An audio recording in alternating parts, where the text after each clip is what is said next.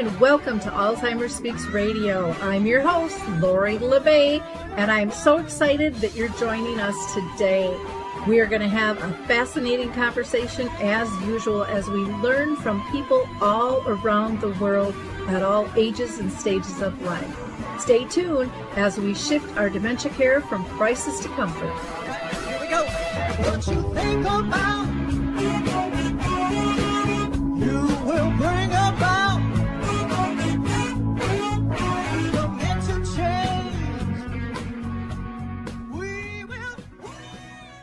Well, hi, everyone, and welcome to Alzheimer's Speaks Radio. I'm your host, Lori La Bey, and once again, we are going to have a great show for you today. We are going to be talking about dementia and that it's not just dementia.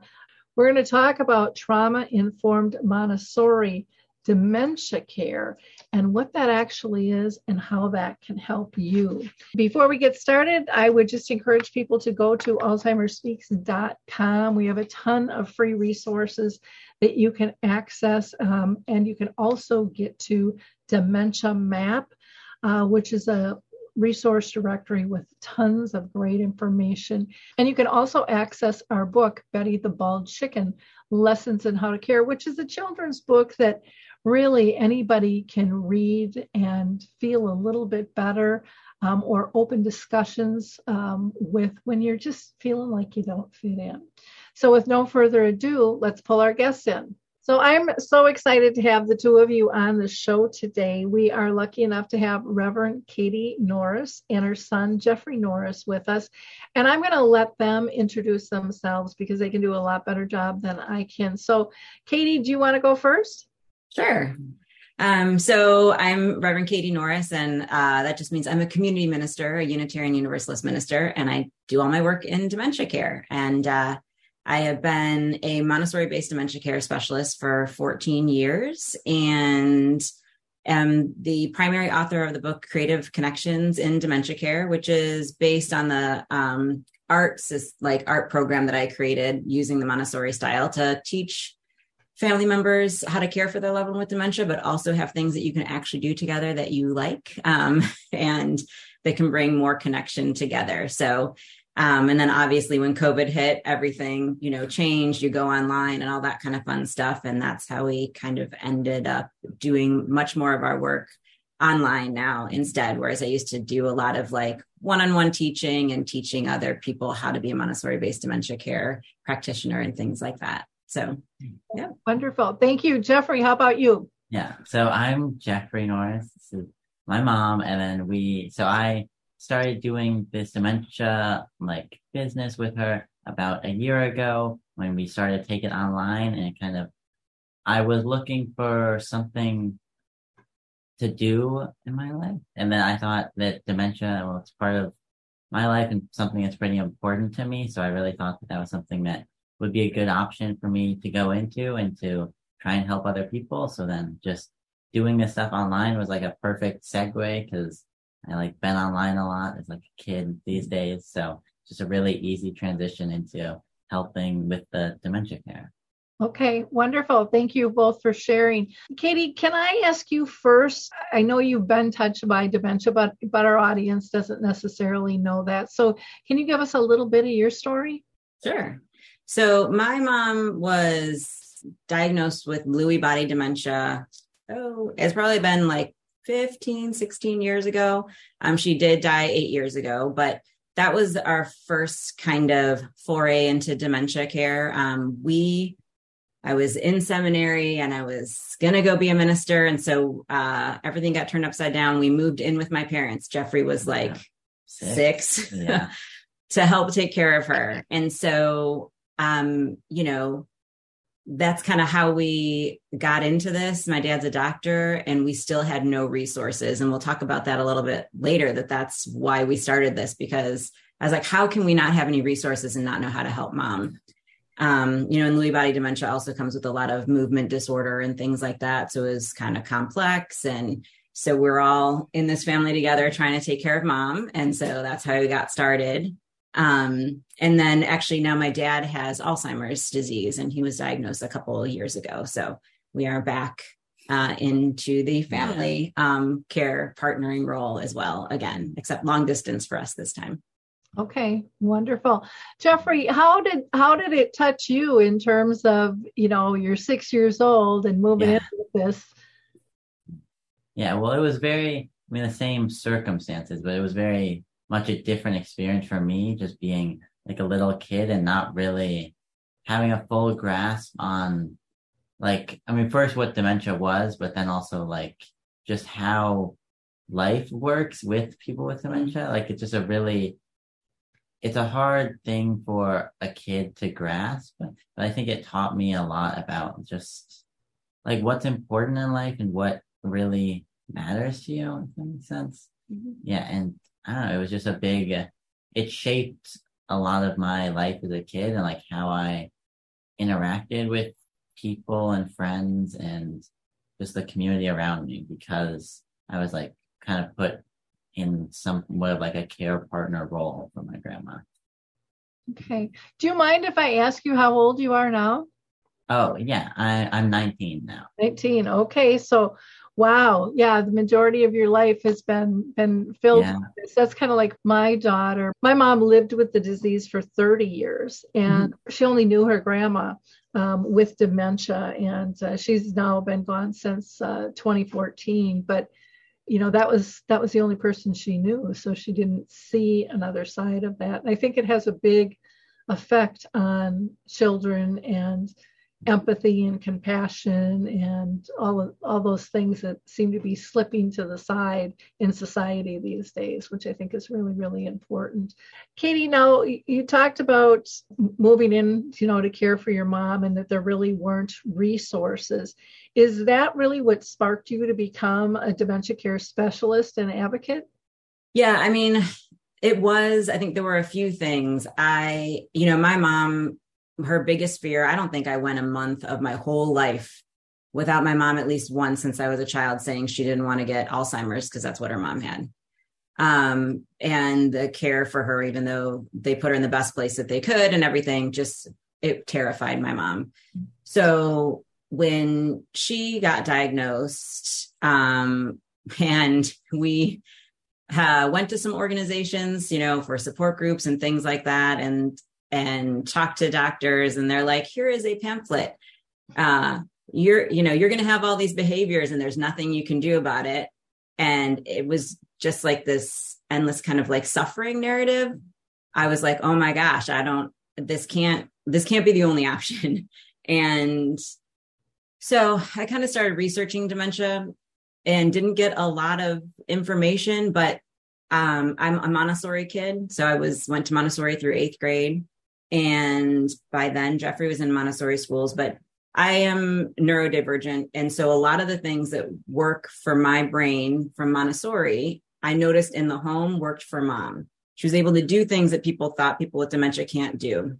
So I was like, well, maybe this is a thing. Unfortunately, uh, where we lived in Cleveland, Jennifer Brush was there and teaching Montessori based dementia care. And so I found her, and that's kind of how I got started. Um, and it was really because I just, my mom and I couldn't accept that it was going to be 100% bad all the time. Obviously, that's not going to be 100% good all the time, but that there had to be another way. Um, and then I realized other families didn't have this information either. And so I started um, running my program out of the basement of a little church. and, uh, you know, then later started a family foundation and things and wrote the book. So, Okay. Can you explain to our audience what neurodivergent means? Because that's not a term that that is as common as like Alzheimer's and dementia. yes. So, um, neurodivergent just means anybody that has a brain that functions a little bit differently than um, what we assume is neurotypical. Um, so, you can have be born with a neurodivergence or you could acquire one later. So, technically, dementia does fall under the category of like um, being of a neurodivergence. Um, I have ADHD and bipolar disorder, and those can fall under that same umbrella. It's actually an umbrella. There's a great graphic of that, an umbrella term, like we say dementia or dementia is an umbrella term. So, um, you know, it's just that we don't fall into the typical what we, what society thinks of as the way a brain should typically function although now we know there's lots of variation in that um, but yeah that's what neurodivergent means yeah. Well, there's a big difference between knowing it's there and accepting that it's there, yeah. you know, yeah. and how people treat you. Mm-hmm. Um, Jeffrey, how about you? What made you decide to to step into this? Yeah, so I really wanted to step into this. I'm partly because of my like the personal effect it had on me and how much I saw like I mean we definitely struggled with dementia care when we were caring for my grandma. So I thought like if we're struggling and we're doing all this stuff and we're like trying our hardest, if we've got to be able to help other people to help them with their struggle. So that was something that was really important to me and starting to kind of get into this. But I really started with the the online, like doing it through Instagram and helping people that way because I just I don't know, we saw really got into it because she was doing it and then she asked me to act in some of the videos and then so I kind of got into it that way. But then once I started to see all of like the comments of people saying like how much this helped them and how much that they really didn't know what how to help their loved one at all and were just kind of like floundering and didn't really know what to do. That those comments were really what motivated me to try and get more involved and really start helping people more. So I'm going to pose a generational question to the two of yeah. you. So typically we think of kids as being real social media savvy and us older adults not so much. Uh, Katie, is that one of the reasons you pulled pulled on Jeffrey or are, are, you savvy and just thought that that he would be able to hit help by acting, you know, certain things out? Um I think a mix of both. I yeah. technically know how to use Instagram yeah, better than you do. Savvy in different yeah. ways. Yeah. Like she's really good with like she's been doing stuff on like Instagram, Facebook a lot. So she's real like really good with like the technical stuff actually, and like better at learning that than I am because I didn't like I use social media, but not like posting stuff really. Mm-hmm. But then I think for like the content wise, I think us teaming up is a lot better than either one of us combined. Like our, I don't right. think our stuff would do nearly as well if it was just just one, one of us. us. Yeah. Yeah, I think originally I needed an actor and um, so I asked Jeffrey, and then I realized that we come up with, I, you know, in the beginning, I forgot how much dementia he had been around. Yeah. Not just my mom, but when I was running programs, he was there guiding people through art mm-hmm. all the time. And so, you know, when we would come up with scenarios, I was like, wow, we actually know a ton of, you know, we know a ton of people between both of us and also have a different perspective. And so um, that was really helpful. He is much better at now that we have like online courses, that course platform stuff, and you know all this stuff. Trying to build the yeah. I don't know, and he's much better at learning that and looking it up. I get so annoyed in like yeah. two seconds. I'm over it. So I, I get you there. I get you there. My daughter's the same way, and and my son-in-law. They're like, "Oh, mom, we'll get this." You know, bump, bump, and I'm like, "How'd you even find that?" You know that does happen sometimes. Yeah. Yeah, yeah. Well, it's a it sounds like a really nice match. Katie, I want to ask you, you talk about trauma informed Montessori Montessori based dementia care. What the heck is that? I know. It's a long name and I added the trauma informed to it and we'll, you know, talk a little bit about, about that why, but you know, Montessori people assume it's just for kids and now we really understand that it works with the neuroscience of how the brain works, um, even if you have neurodegenerative disease. And um, so, you know, it's really a lifestyle of a way that, like, we use Montessori in our own life. But for people with dementia, it supports meaningful engagement and dignity and independence by using Montessori principles like prepared environment and cueing, templating, sequencing, all these things to set up the environment so um, that they can function and that they can be part of a community and they can be more independent. And so that we can stop dementia behaviors typically before they happen. And I think that's one of the things I feel like we're often chasing dementia behaviors. Um, you know, my loved one is yelling and I don't know why. What do I do about it?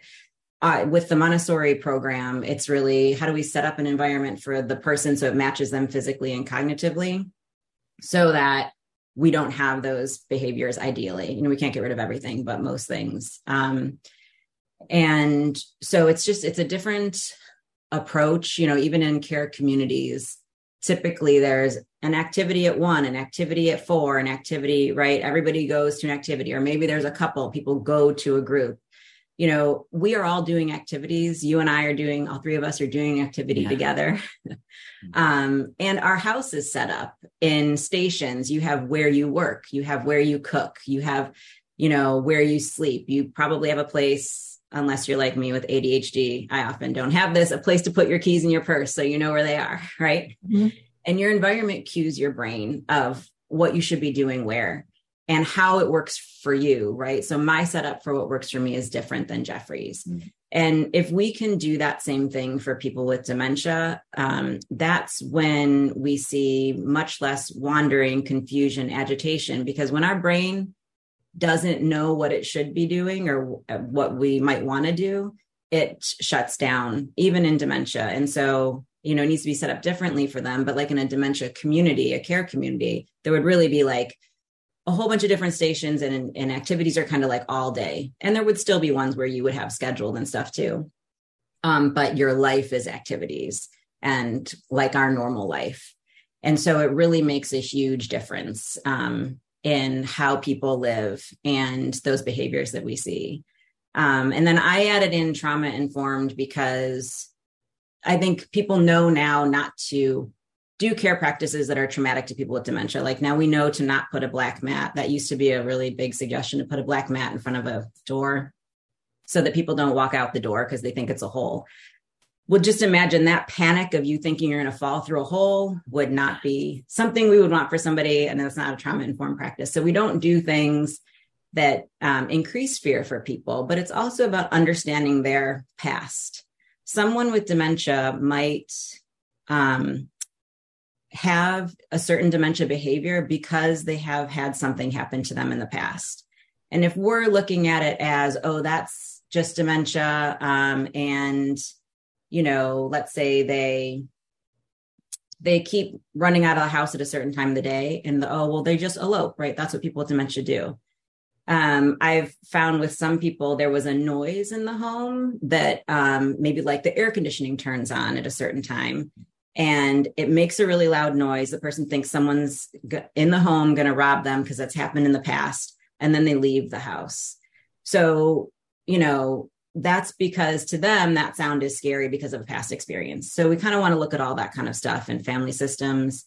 But at the same time, for the care partner without dementia, um, we want to make sure that it's also not traumatic. We're not promoting traumatic care for them, care practices for them either. So we do a lot of like family systems work and things like that because if you let's say you're caring for a parent or even a spouse that is uh, narcissistic or has had abusive behaviors people keep telling people that that's just dementia and you know it's okay they don't mean it don't you know just just change your mindset. It's it's fine. It's not you know don't you love them? Why you know why is it so hard for you? But that's very different. It's almost like telling someone to put an abuser back in with their abuser. And and even though there's also dementia um it's not the same thing right? So it may not be the dementia. It may be a pattern they've always had. Mm. so we need to look at that kind of stuff in terms of how we're talking about care and what somebody is able and not able to do and what is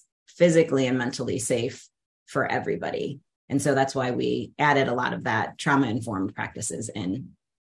Well, I'm glad you mentioned about the, the abusive um, situation because so often that is hidden. Yeah. And when dementia comes on board, now you can't always hide it. It just yeah. kind of mm-hmm. pops up. You know, it's not a controlled um, manipulation, you know, type situation. Right. So a lot of people even family and friends may not have had a clue any of this stuff was ever occurring before. And and the and the other care partner may still just be in denial in yeah. terms of wanting to admit it. I mean there's so many levels going on in this situation in terms of how to how to deal with something like that. Right. Wow. Um, Jeffrey, I want to ask you, you know, about your your mother and son, you know, care team and stuff. How do you think it's helping other families versus what individuals like I do, you know, when when I'm just a, a lone wolf out there, you know, with the two of you working together? Yeah. So I mean, I think the lone wolf definitely works, but I think we kind of have a different perspective that we can bring. I think it helps a lot with because dementia is like a, a medical illness, but it's also very much like a familial mm-hmm. like thing that people deal with, which is I think where we have like a really good perspective and can relate to a lot of people very well because we went through that like family thing and we have the impact of not only just like the kid but also the grandparent and we also uh, did a lot of stuff with like spouses so we kind of have that like what am I trying to say? that like vision too like of what they're dealing with but I think it just helps a lot with us helping other families to kind of address not just the not just the person with dementia, like how to solve for behavior with them, but also how to help help the whole family be more healthy and just have a better time and like make it their journey with dementia easier. And I think one of the, our biggest examples of that that I remember was when we we post. I think I posted a video talking about how when we were caring for my grandma, a lot of the things, or one of the things that we remember that we did wrong was we kind of made it. I don't think we realized how everyone plays into the system of dementia, how everyone in the household is like very valuable. Well, yeah, we're all very valuable, but we also I think we prioritized my grandma a little bit more than everyone else in the household. And that kind of, especially being a kid, like you can't really realize why that's happening. So it kind of was hard for me as a kid to not be able to like go out to friend's house or not be able to have anyone over because my grandma had dementia. But so we posted a video about that. And then we had someone come back to us and talk, say that that's a lot of what they were experiencing too. And that their kids were feeling like a little bit just, it seemed like their kids had changed since they moved in and they were feeling really down. They couldn't really put their finger on why because it seemed like everything was going fine to them as parents but they didn't realize that their kids were kind of being restricted in this way and that they couldn't have like the normal kid experience that's very healthy so and we talked with them a little bit and they talked to their kids about how really talking about what dementia is and what is happening with their loved ones so that the kids could really understand this sense of really having kindness for their their grandparent and then also realizing that they still have needs and that as a kid that they're going to try and as a family work more towards having these normal kid experiences and letting their kids have like more freedom and more time to do things. I also want to introduce you all to Cue Blocks. They have been absolutely excellent to deal with. They have been in business for 18 years and they serve the globe. I can't say enough good things about this company. I've had a lot of bad experiences. I don't know about you with tech companies. They have made a very complicated process very easy. And their staff is so kind, so polite, so respectful to work with.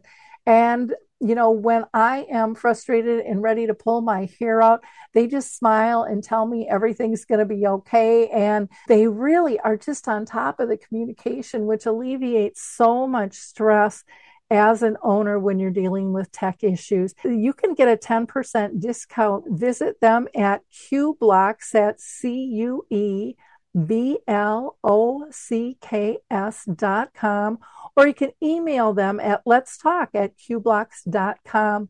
For that 10% discount, just put Lori, L O R I, in the inquiry form. And again, I don't think you'll be disappointed. I surely haven't been. I, I can't rave enough about this company. And that's kind of rare these days. Well, and I think that's an excellent point. I think the family dynamics do change, and parents mm-hmm. typically want to protect their kids and don't want it to be their responsibility, but it still is because they're part of the household structure. Yeah. and and that loss plus you can see when you're when your you know parent is stressed and Yeah. Mhm. going on in the house but then we're pretending like we got it handled it's not, Uh-huh. not affecting them at all and they're scratching their head going something's really off and i'd like to help but no one's really invited me into the circle. Yeah. there's Yeah. there's all of those things going on. I remember talking um, at a high school one time and i was shocked how many kids were supporting you know a, another family member either in their house or they had to get home from school to help watch for a little bit. Um, some of those shift changes yet they they were never really trained. They were never really Yeah. told what was going on and they knew the whole family dynamics had changed and yet there was there was like no support for them to go anywhere Yeah. and you know there was probably over 30% of the class Yeah. Wow. you yeah. know that were dealing with this that had never told anybody Mhm. Yeah. what do you what do you say and i was i was shocked at the number and those were the ones that were super active then you add in the ones that you know it was in the family which was just about everybody said it's in the family one way or the other. But again weren't invited to be a player you know in in the system. And i think kids have such great creative abilities um, and see things that we don't always see Uh-huh. and are willing to try things that that we haven't even thought of or, or our mind is going oh they can't do that and and then they're over there and it's like oh my gosh they're doing that who would have thought Mhm. you know, well the kids thought that Uh-huh. know Yeah. and so not inviting them in is really doing a disservice Mhm. on multiple levels i think Right. Yeah. so i think that's a really really important conversation Yeah, I think I also want to talk about how kids are. A lot of times, kids it can be kids can really want to get involved with dementia care too, and it's hard. It's something where if we don't talk to them about it, then they don't really know what's happening. But a lot of times, if you like talk with your kid about what's going on, then they a lot of times they will want to help and they will see like fun things to do with their loved one and Mhm. things that eh, like you said that they you would have never thought of, but like they can create these great moments with their grandparents and still have really good memories with them, even though they're going through dementia. Well and it's that you know every, we always talk about everybody wants purpose. Well kids want Yeah, purpose it's so too. they want to be Yeah. helpful. And we know how we feel when we ask a friend can we help? And we know they need help but they shut us down. And that's really what we're doing with our kids. Yeah. Mhm. is shutting them down. You know they're saying they're not responsible enough or they're not old enough or mature enough. Right. and yet that isn't you know that isn't always what's needed. I remember one time uh, visiting my mom and my um, she she really wanted to be able to babysit my daughter. And my daughter was like four and she was early stages but it was still concerning. And so my husband and i said we got to make this work because this is really really important to her.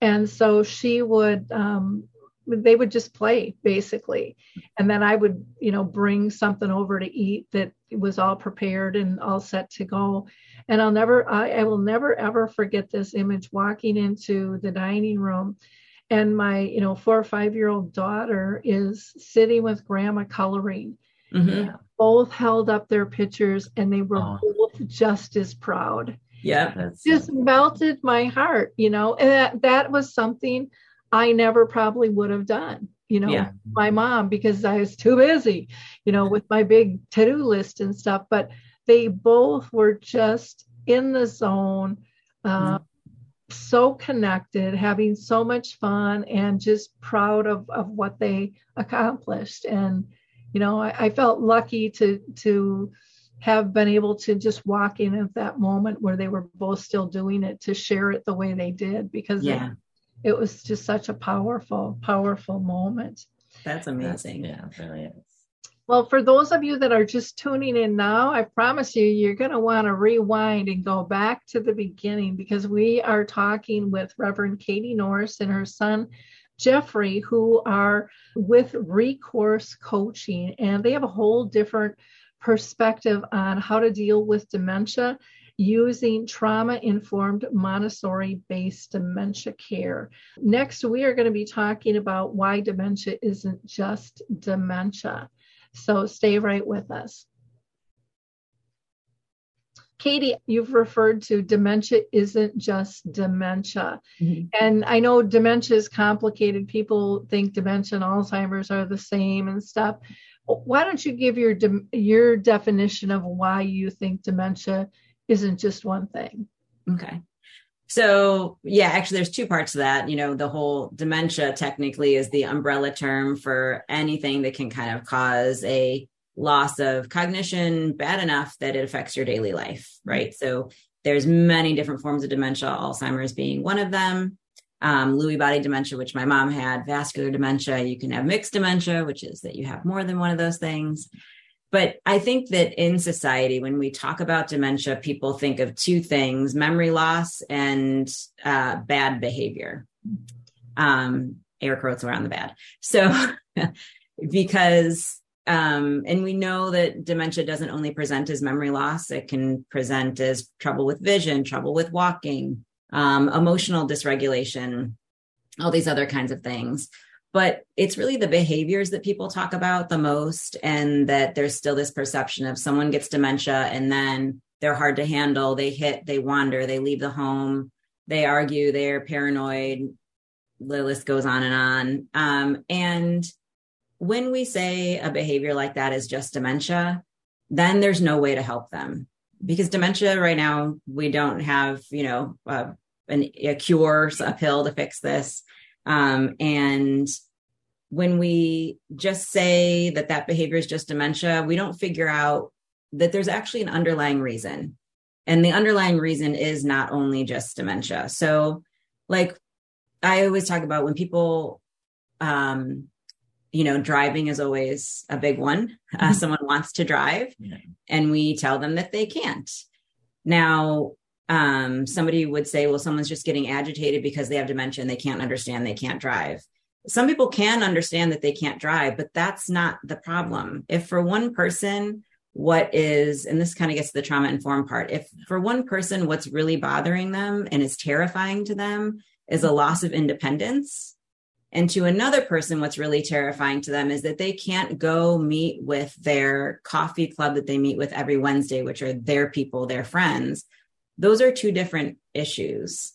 And so when most people will try to, and there's lots of tips of we'll show them a letter from the doctor, make sure that it's visible, leave it out. And we do that too, because for some people it really is that they don't always remember that they can't drive, and that works for them. But if I show that person who is scared they're losing their independence a note from the doctor, they're just gonna, it doesn't matter. And if they didn't have dementia, it still wouldn't matter because we're all like that, right?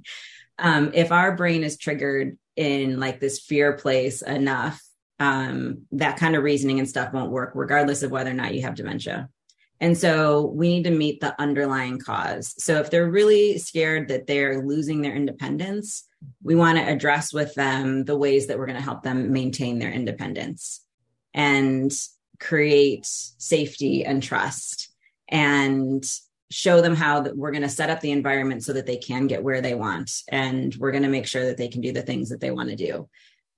Um, and that you know makes a huge difference in terms of how somebody's dementia behaviors show up or don't show up. So we always say that like when you see a behavior and you you know you always ask why is this behavior happening you know you don't ever when this is a montessori thing you don't ever want the answer to be that it's just dementia because then you'll stop looking for what's really mm-hmm. underneath it. And once we look to find what's underneath you know somebody may be trying to get out of a car because their vision has changed and they perceive car that you're too close to the car in front of you. Whereas everybody else thinks oh well they don't understand why they're in a car. That might not actually be the problem. So mm-hmm. we have to address the underlying problem and so that's why we talk about that it's not just dementia a lot No, I, and I I totally agree with you. In, in fact, like when I speak, I I don't even like really using the word behavior. i don't need I try to get people to look at it as a clue, Mhm. and it's just a reaction. And Yes. we all react differently for different reasons, and so it's not one set of things. yeah And and I also try to get people to understand how horrible it must feel to be told you've got a behavior as often as so many people use that word. Mhm. What that would, I mean, what that does to us as individuals with dementia or not, how that makes us feel. You know, it makes us feel incompetent, incapable. And, you know, if you're hearing that all the time, you're going to start believing that in yourself too. Yeah. And, and yet you've got this, you know, limited ability to be able to communicate. And, and so often it's, it- you know, and you had said this earlier, it's really setting up that environment. I mean, I've seen it where, you know, light coming through the blinds and creating shadows. Yeah. This is you know, can cause paranoia. And they're like, who's here? And then the clouds go by and then it's okay. And then all of a sudden the sun comes out again or or vice versa. And Yeah. And it, it has nothing to do with the dementia. It has, Right. you know, it has to do, like what you said, with the safety and the trust and making sure that they're comfortable um, Yeah. in that environment there. So um, I think that that's great that you guys really work on that because I think that is key. And when you know things like that too, like, uh, you know, with the light coming in through the blinds, that's something you can change ahead of time so it Yeah. doesn't happen Yeah. and Mhm. you know or like noises you know if something's really loud um, you can either be prepared for it if it if it just happens and know there's going to be a reaction coming and why Yeah. or you can you know not have the tv on that loud or whatever it Yeah. might be you know um, I, I I just think that that makes so much sense Yeah. uh, jeffrey did you have something you wanted to add Uh, for the not just dementia, um, no, I think you hit a lot of the points for not just dementia, but yeah, I mean, just reiterating the thing that, yeah, if it's, we always want to look for why something's happening in whatever we're doing. So just always trying to like look at things more critically and be more aware of everything that's going on, like their environment, how they're feeling. And, yeah. That's a good point. The why. I think a lot of times in the world today, people aren't looking for the why. They're just reacting Right. on, on somebody else's reaction. And then it's this, this triggered chain Yeah. that happens. I'm going to pose this to, to Katie first in terms of the Montessori based care and how it can also not just help the, the person with dementia, but those caring for them, Mhm. both family and professionals. So I think the biggest thing is that everyone's panic goes down. Yeah. Um, you feel far less overwhelmed and scared, and like you are chasing the next bad thing that's going to happen. Mhm. um, you know, in com- care communities that have more of a Montessori style, um, in the it's it's interesting because when you set up when you work with Montessori um, setups, it's a little bit more. Uh, you do have to do like a setup, and there's a little bit more um, work in the beginning, right? And then we make sure that we repeat things. We make sure that the signage is right. We make sure that we know each person. So, like, if I know that this person is a doctor, I'm going to give them a different activity than somebody who used to be, you know, a school teacher or an architect. And so, um, that people are like, oh, well, all this must take a lot of time. It takes way less time later. You don't deal with repetitive questions all the time. You don't deal with people wandering and trying to get out of the building at home or in a care community. You know, you have much more time uh, and staff is happier and there's less staff turnover and family members are happier and there's less family burnout um, and like if your loved one can be engaged in something that's meaningful to them and you can sometimes i use the example of like you can actually just go to the bathroom but you could you know you could read a book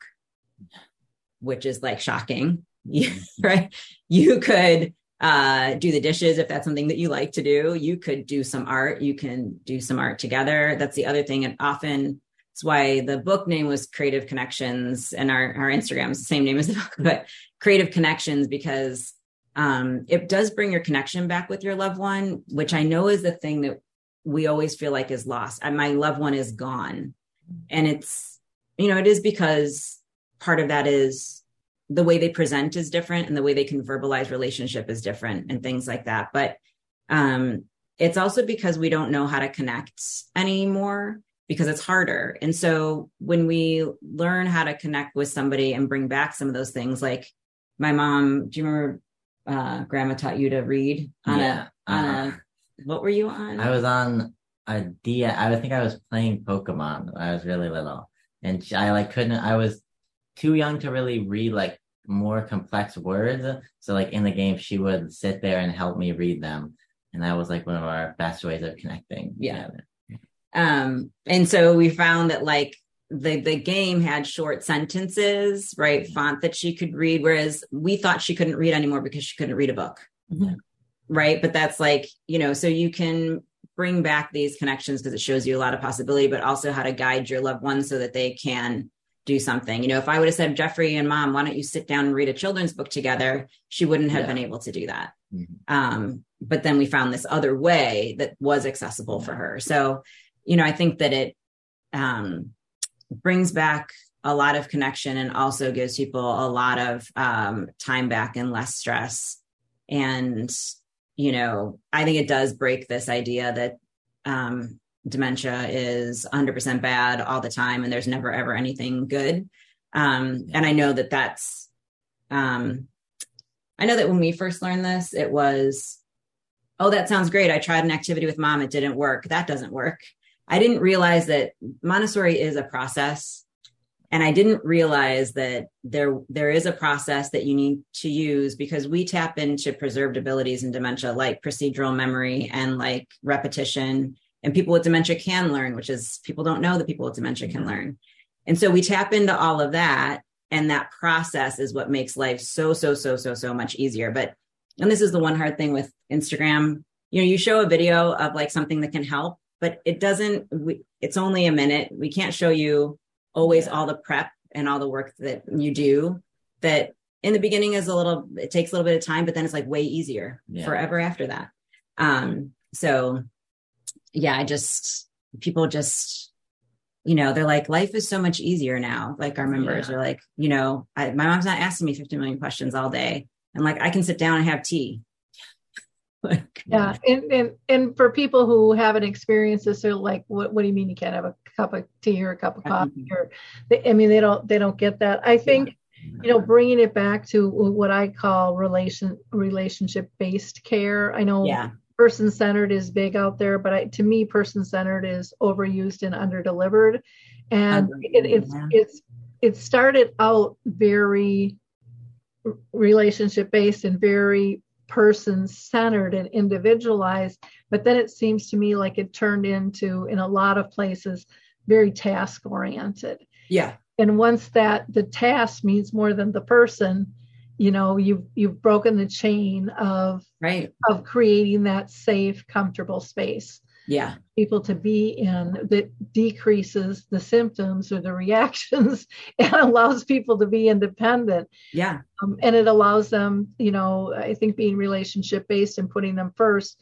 um, creates purpose for them. It creates community and that's what you want that's what i want that's what everybody wants. And yet we have been kind of sold a bill of goods over the years that this is a horrible disease and it's going to ruin your life and theirs mm-hmm. and there's no way out of it and you know forget the joy. And and it to me it was really sad. You know like i said my mom lived with the disease for 30 years. Yeah, and if we would have listened to the doctors saying you know she'll probably live five to seven we would have been looking at our watch going like well what are you waiting for mom it's supposed Right. to be over you know yeah, and, and I it's sad to say it like that, but I hear that from a lot of families like, oh, I couldn't do this that long. And yet it was really a nice process overall. I mean, we all deal with stuff we don't want to, but it's Yeah. what are you gonna make of it? And you Yeah. can make it worse or you can make it better. You know, or you can just take your chances and and not even try one way or the other. Yeah. But that's not going to do anybody any good. It, Right. kind of how I live my life. you know. Yeah. So, um, Jeffrey, how about you? What do you think about this Montessori based in terms of helping both family and professionals? What have you seen from your perspective? Yeah, I mean, I've seen obviously it help a lot, but I kind of want to talk about like the child role in it, which I think is the biggest part that helps children and I mean, and obviously their loved ones, uh, or as children, but I guess children, but more most of the time grandchildren. I guess if we're thinking about it that way. But like little kids, it makes it a lot more accessible to care for their loved one Mhm. because we have specific activities and specific things that are set up. They're easy for both the grandparent and the grandchild to do. They can do them together. They can have it set up.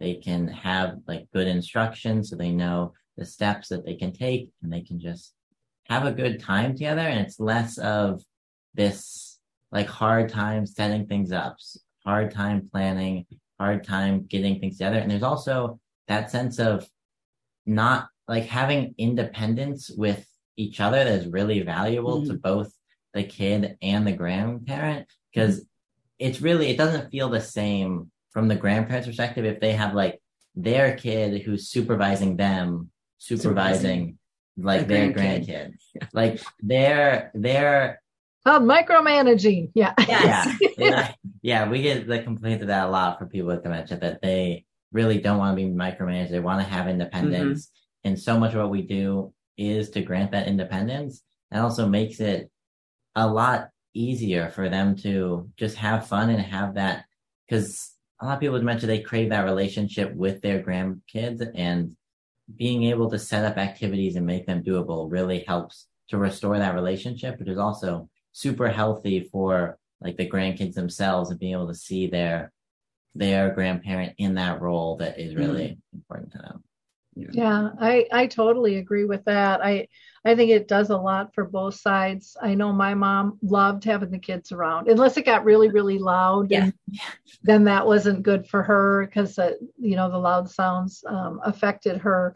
But I mean, she we would we would get like this little kind of party room when she was in the nursing home, and we would have our family gatherings there, and the kids they'd be crawling under the tables and doing all kinds of stuff, and my mom might at times fall asleep in her her like geri wheelchair. Yeah. She knew every single time, like three seconds before those kids crawled out uh, from underneath the table, and she would wake up and giggle and just see them come out. Yeah. She just was like Yeah. so in tune to where they were in the room.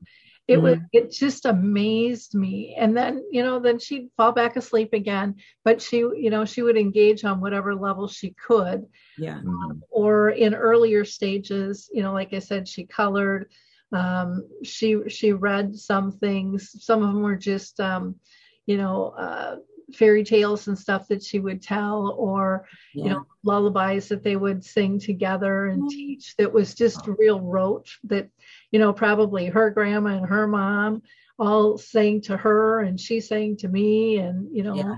all of those types of things, which are really they're such precious moments. And Yeah. and i think what people miss so often it's really and maybe it's just me and correct me if i'm wrong but to me on my journey it was really those small little moments that really touched and um, embedded in my heart. It, you know it wasn't the big flashy stuff. It was Right. little giggles and the little silly things that happened that made us laugh Yeah. Mhm. I, I think are so important. And I think when a dis, when any chronic illness comes, I think one of the first things family think they have to give up is laughter, Yeah. Yeah. joy, and and that's not the case, you know. And I really urge people to protect that. Yeah. That's kind of the core of who we are, and and not only is it healthy, but it's a survival technique too Yeah. Yeah. for all of us It is. Mhm.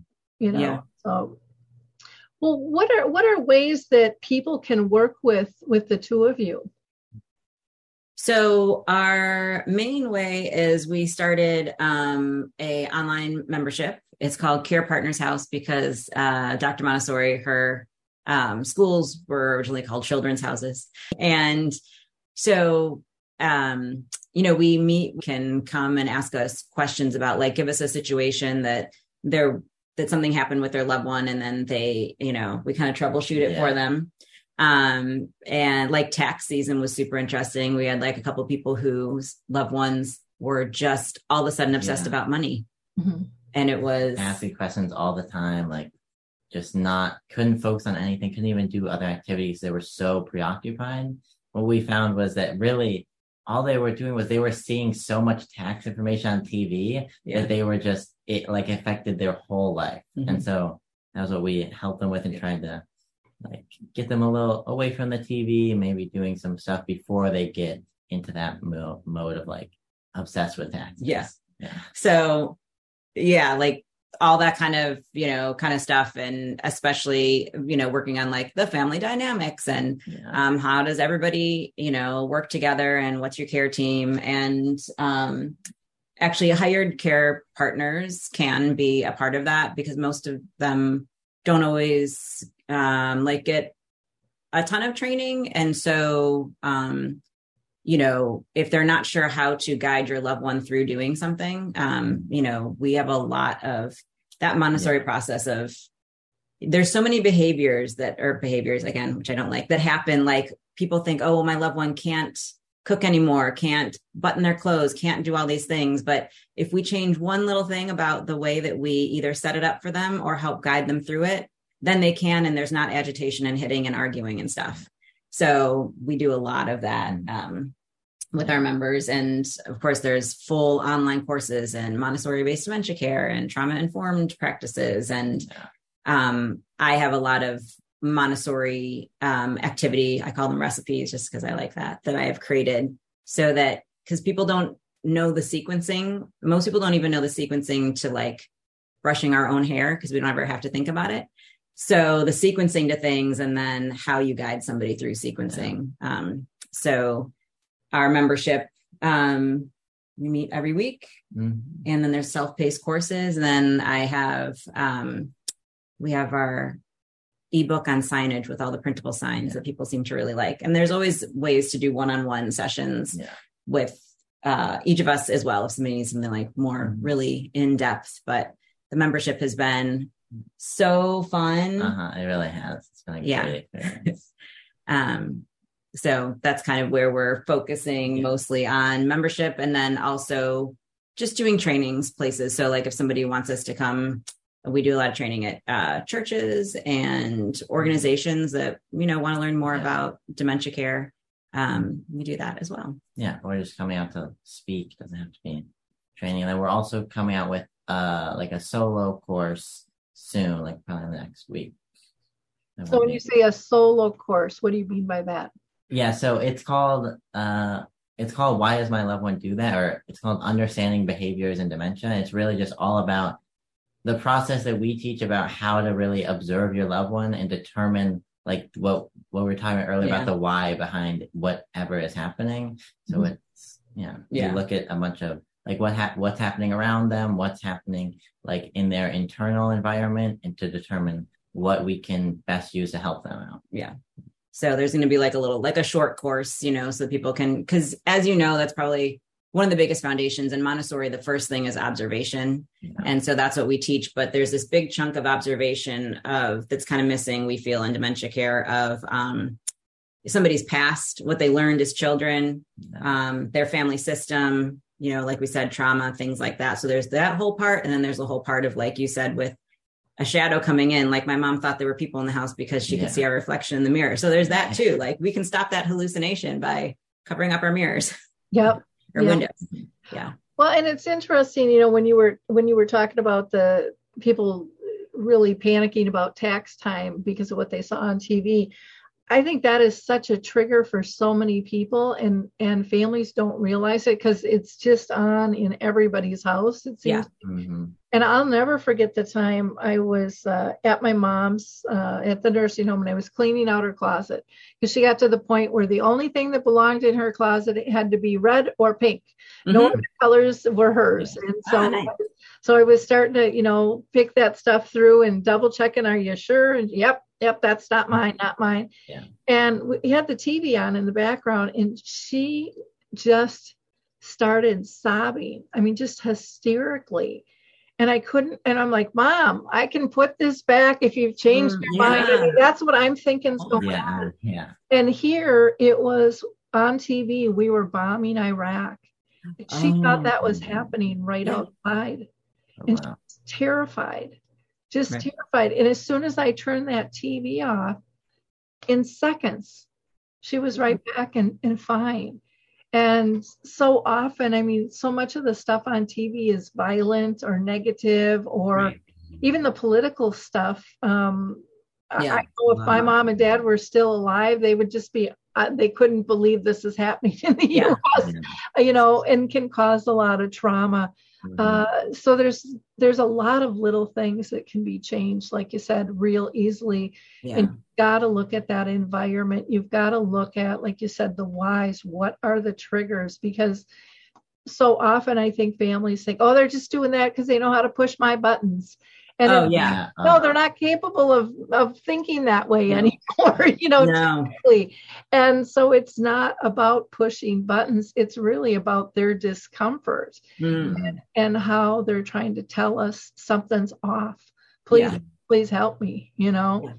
Um, well, gosh, this has just been a really wonderful and informative conversation. So I thank you both for for joining us. Again, we've been talking with Reverend Katie Norris and her son Jeffrey, and they um, are the founders of Recourse Coaching. They have a multitude of ways that they can help you. So go visit their site and you know help others too be a giver of hope like and click and share this show you don't know who in your own sphere is dealing with this because so many people are still very uncomfortable sharing their stories and the more information we can get out to people um, where we can make their environment feel safe enough to reach out when they're ready um, the faster we're going to be able to help everyone you know it costs you no money takes very little time, but it has a huge impact. Mhm. So don't just think of yourself, think of others when it when it comes to sharing information and knowledge. And you can go to their website, which is recoursecoaching.com. You can visit them on Instagram at Creative Connections Dementia. They are also under that same name on TikTok. Uh, they have a YouTube channel and they also have a, an Etsy shop for books and dementia activities. So these two are just uh, quite the powerhouses and are uh, want to help you on a lot of different levels. So um, thank you for listening. And again, uh, Katie and Jeffrey, thank you for sharing your knowledge and your support to the world. Really appreciate it very much. Thank you so much, Lori, for having us and Yeah. for being an advocate for so, you know, I think it Mm-hmm. was 24 2015 when my book came out and we did a podcast back then. Uh, and I remember thinking, oh my gosh, there's somebody talking about dementia, like who's a family member and who's helping other people. Like it was the best thing ever. And it still is. And I just so appreciate from the bottom of our hearts, like Yeah. how much you have done for uh, our community and for making our lives better. So thank you so much for that. Well, it takes us all together, you know, working together. If we can, Yeah. if we can lift one another up, you know, and and spread the word of others' works, because none of us are going to be able to serve everybody. I mean, that's Yeah. the bottom mm-hmm. line. And I think once you have lived through dementia or lived alongside it, you realize it's not about competition. It's about Mm-mm. collaboration. It is about progress. It's not about perfection. It's not about failures. It's about lessons learned to be able to do better. And, Yeah. you know, I've always said what's good for dementia is good really for all of us in all That's true. of Yeah. our life Okay. and if if that if people can just realize that how much dementia can actually help them in other areas Yeah. of their life maybe that'll take some of the scary out Yeah. it, it, it- we're the ones building the fear Yeah. and, and i think there's kind of an army of us out there now going we don't want to live like that right. we want to live better and we found different ways and we want to share that with others and and that's exactly what you're doing so thank you Thank you. I think that's been one of the cool things about social media. We get mm-hmm. messages like, oh, I tried this tip for myself. I don't have dementia. Yeah. Mm-hmm. And it worked. I did this with my, you know, child who has autism and it worked for them. Like it really is good for all of us. So it's Yeah. cool to see that. Mhm. i know I lot. just launched my book, Betty the Bald Chicken Lessons. yeah. Care. And for years, I beat myself up uh, because it's like, why haven't I gotten this out? It's something I do on keynotes. People have asked for it for years. And I just, I would work on it and then I kind of go to the side and it, I just never got it off until now. But I really think I really think it's launched now because my vision of the book, and, and the book really didn't change, but my vision of how the book could be used is is for anybody who feels like they don't fit in. Yeah. Yeah. And there's a lot of people out there in a lot of situations, and it just has real simple questions that people can ask about, you know, how do I want to be cared for? Or what do I do when I personally am feeling down? What do I do when I see someone who's in trouble or in need? Yeah. And, and being able to open up those conversations and care. And again, wrote it as a children's book. And most adults are going to think they're going to teach the kids, but I really think the kids are going to teach the adults Children's Uh, book are the best. uh, you know, on how to look at it differently. And it just kind of is, it puts both sides, I think, in a intimate, kind of vulnerable, casual spot where yeah. conversations can just flow and no one's overthinking. Yes. Mhm. So true. Yeah. Um, So yeah, important. Yeah. Well, best of luck to you guys. And um, I, I just think what you're doing is fantastic. So thanks again. Thank you so Thank you. much. Okay. We'll catch you later. Bye bye. Okay. Bye. Bye. Hi, everyone. This is Meredith from the Senior Fitness with Meredith podcast, where I discuss all things for seniors from fitness, your health and wellness journeys, how to be all over strong and beyond. I also have my mini podcast called Motivation with Meredith. It's a great, quick motivational pick me up for your days. Join me, listen now, search for Senior Fitness with Meredith on your favorite podcast platform.